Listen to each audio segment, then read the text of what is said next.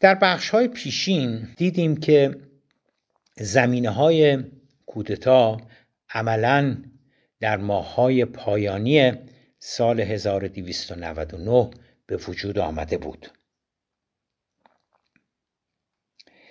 حالا می‌پردازیم به خود اجرای کودتا. در تهران کم کم همه چیز برای کودتا فراهم شده بود.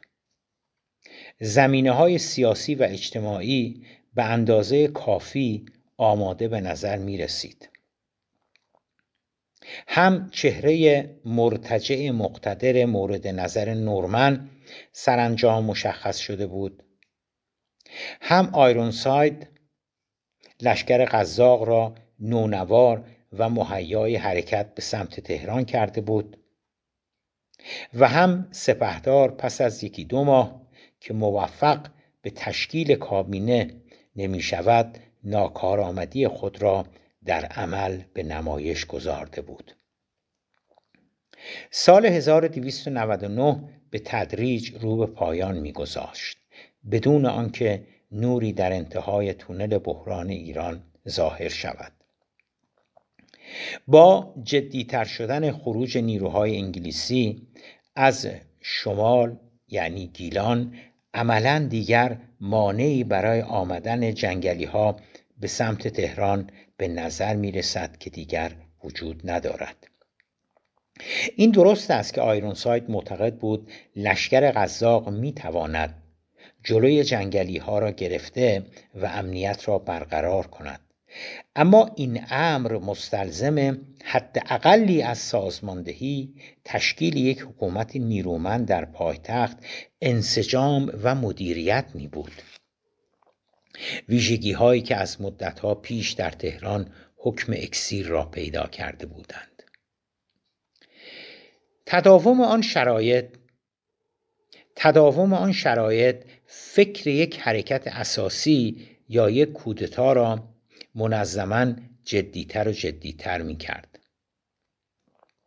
اگرچه انجام کودتا به رهبری سید جوان بیش از آن که یک ایدهی بلند پروازانه باشد یک ماجراجویی به نظر می رسید اما در انتهای سال نورمن سرانجام تسلیم آن شد ماجراجویی در حقیقت اصطلاحی است که لورد کورزون بعدها که از کودتا اطلاع پیدا می کند با استفاده از آن واقعه سوم اسفند را به تنه و تمسخر می‌گیرد و بیشتر برای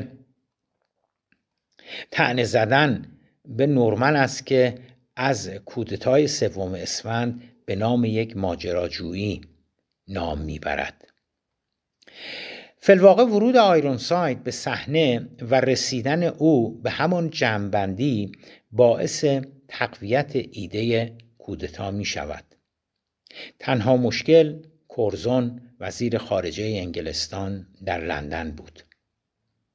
چگونه باید موافقت او را سفارت در تهران کسب می کرد نورمن می‌دانست که وی به هیچ وجه با چنان برنامه هایی یا به قول خودش بعدها با چنین ماجراجویی هایی موافقت نمی کرد و همچنان بر اجرای قرارداد 1919 اصرار میورزید. بنابراین فقط یک راه باقی نمانده بود. موافقت با سیدزیا و آیرونساید و تن دادن به کودتا و ظاهرا وانمود کردن به اینکه در جریان نبوده است تا بتواند از حملات بعدی کرزون در امان بماند. به بیان ساده تر با گفتن اینکه او اصلا در جریان نبوده می توانست از خود در برابر لندن رفع مسئولیت نماید. از نظر نورمن سیدزیا در طول سالهای جنگ وفاداریش را به بریتانیا ثابت کرده بود.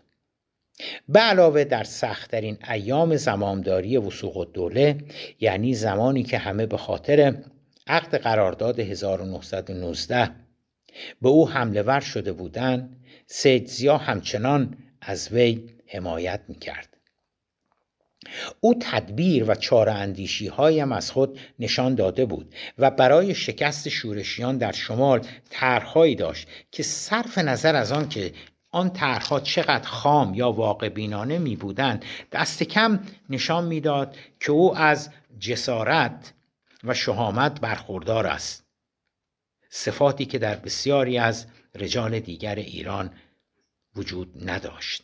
یا دست کم در آن مقطع وجود نداشت شماری از اعضای سفارت با سیدزیا کار کرده بودند و جملگی او را قابل اعتماد می دانستند.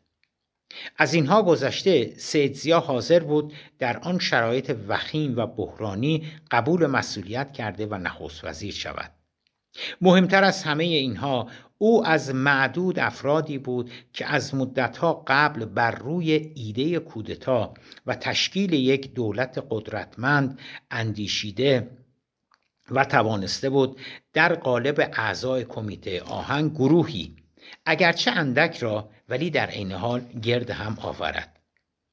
سیدزیا در حقیقت وقتی نخست وزیر شد چهار نفر از اعضای این کمیته را وارد کابینه اش کرد.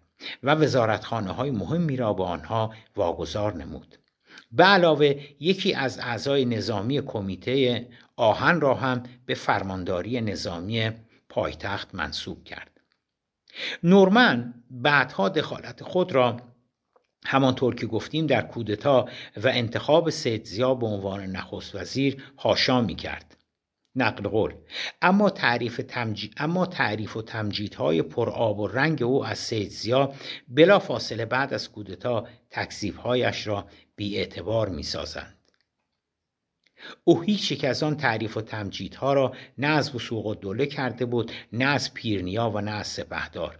کمترین چیزی که می‌توان گفت آن است که او یقینا از نقشه های سیدزیا بیخبر نبوده. به نقل از غنی صفحه 216 می‌رسیم به جزئیات اجرایی کودتا دو سر اصلی کودتا آیرونساید و رضاخان یک سر نورمن و سیدزیا سر دیگر به تدریج و طی هفته های منتهی به اسفند ما بیشتر و بیشتر با یکدیگر آشنا می شدند. سیدزیا سازمان دهنده اصلی کودتا در تهران به حساب می آمد. او همانطور که گفتیم اعضای کابینه کودتا را هم انتخاب کرده بود. در مکالماتی که میان نورمن و آیرونساید صورت می‌گیرد سفیر و اعضای سفارت برای اولین بار با نام رضاخان آشنا می شوند. به نقل از کتاب غنی صفحات 208 و 209 نورمن پس از اطلاع از حرکت لشکر قزاق به سمت تهران اندکی نگران می شود که مبادا نظامی ها در صدد سرنگونی پادشاه برایند اما آیرونساید به او می‌گوید که از رضاخان قول گرفته علیه شاه حرکتی نکند و با شناختی که از او پیدا کرده یقین دارد که رضاخان بر روی قولش خواهد ایستاد. کتاب غنی صفحه 210 اما در خصوص سیدزیا و رضاخان چه می‌توانیم بگوییم؟ قدر مسلم آن است که آن دو هم از وجود یکدیگر آگاهی هایی پیدا کرده بودند و هم از برنامه هایی که قرار بود به اجرا درآورند. پیشتر گفتیم که سیدزیا به تعبیری صندوقدار شده بود. او در ماههای منتهی به کودتا چندین نوبت به آقا بابا یعنی در قزوین محل استقرار لشکر قزاق می رود و حقوق سربازان را به دستشان می رساند. نخستین آشنایی وی با رضاخان در جریان انجام آن معموریت ها اتفاق می افتد. مسلما هم او در جریان آمدن لشکر قزاق برای انجام کودتا به تهران می بوده و هم رضاخان می دانست که فرماندهی کودتا با سید زیا است. در ابتدای امر نیز تصمیمات مهم سیاسی توسط سید زیا گرفته می شد و رضاخان در حقیقت مطیع اوامر او بود. وضعیتی که خواهیم دید به سرعت تغییر پیدا می کند به عبارت دیگر و دست کم در ابتدای کار شرح وظایف و یا مسئولیت دو رهبر کودتا به نظر می رسد که روشن است. قضاها که تعدادشان در حدود 1500 نفر می‌شد سرانجام در تاریخ 25 بهمن به فرماندهی رضاخان از قزوین به سمت تهران حرکت می کنند و سیدزیا در مهرآباد تهران و قبل از ورودشان به پایتخت به آنان میپیوندد. نورمن از آنجا که خودسرانه وارد کودتا شده بود میکوشید مسئولیت و دخالتش در آن را تا جایی که ممکن است هاشا و رفع و رجوع کند. حالان که به هیچ روی نمی‌توان دخالت و انتخابش را دست کم گرفت. اما بعد از کودتا مسیر امور حسب انتظار او پیش نرفت و از بخت بعدش عملکرد سیدزیا فقط بر نارضایتی کرزون از وی افزود. اصرار سیدزیا بر اعلام لغو نهایی قرارداد 1919 بعد از کودتا نخستین عامل بود. البته نورمن می‌دانست که سیدزیا هیچ چاره و هیچ راهی بجز لغو این قرارداد ندارد. اما اینکه سید آن را جزو نخستین تصمیمات انقلابی دولتش اعلام کند زائقه انگلیسی ها را بسیار تلخ کرد. هم سفارت در تهران هم لندن. نورمن با اینکه از آن اعلان قافلگیر و تا حدودی در مقابل کرزون خجالت زده می شود در عین حال همچنان خودش را از تکوتا نینداخته و می کوشد تا به مافوقش در لندن اطمینان دهد که نقل قول القاء قرارداد 1919 واجد هیچ معنایی نیست چرا که سیدزیا محتوای آن را از طریق افسران و مستشاران مالی که از انگلستان استخدام خواهد نمود به اجرا می‌گذارد. و قزاق و لشکر قزاق را هم با افسران انگلیسی تجدید سازمان خواهد داد.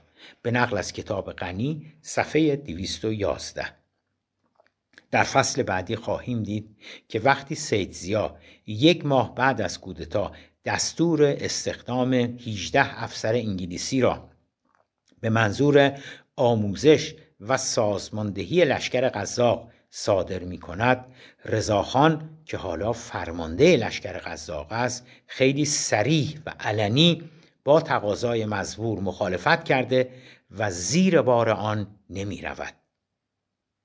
از این بدتر او نه تنها اجازه نمی دهد لشکر قزاق توسط افسران انگلیسی تجدید سازمان پیدا کند بلکه در اولین فرصت افسران انگلیسی لشکر قزاق را هم اخراج می کند. موضوع بعدی که باز در فصل آینده بیشتر به آن خواهیم پرداخت فهرست گسترده رجال مسئولان و شخصیتهایی است که سیدزیا بعد از کودتا یکی پس از دیگری به اتهام دست داشتن در فساد و حیف و میل بیت المال بازداشت می کند. حاجت به گفتن نیست که بسیاری از آنها رجال آنگلوفیلی بودند که روابط بسیار نزدیک با انگلستان داشتند و جزو خادمین به حساب می آمدن.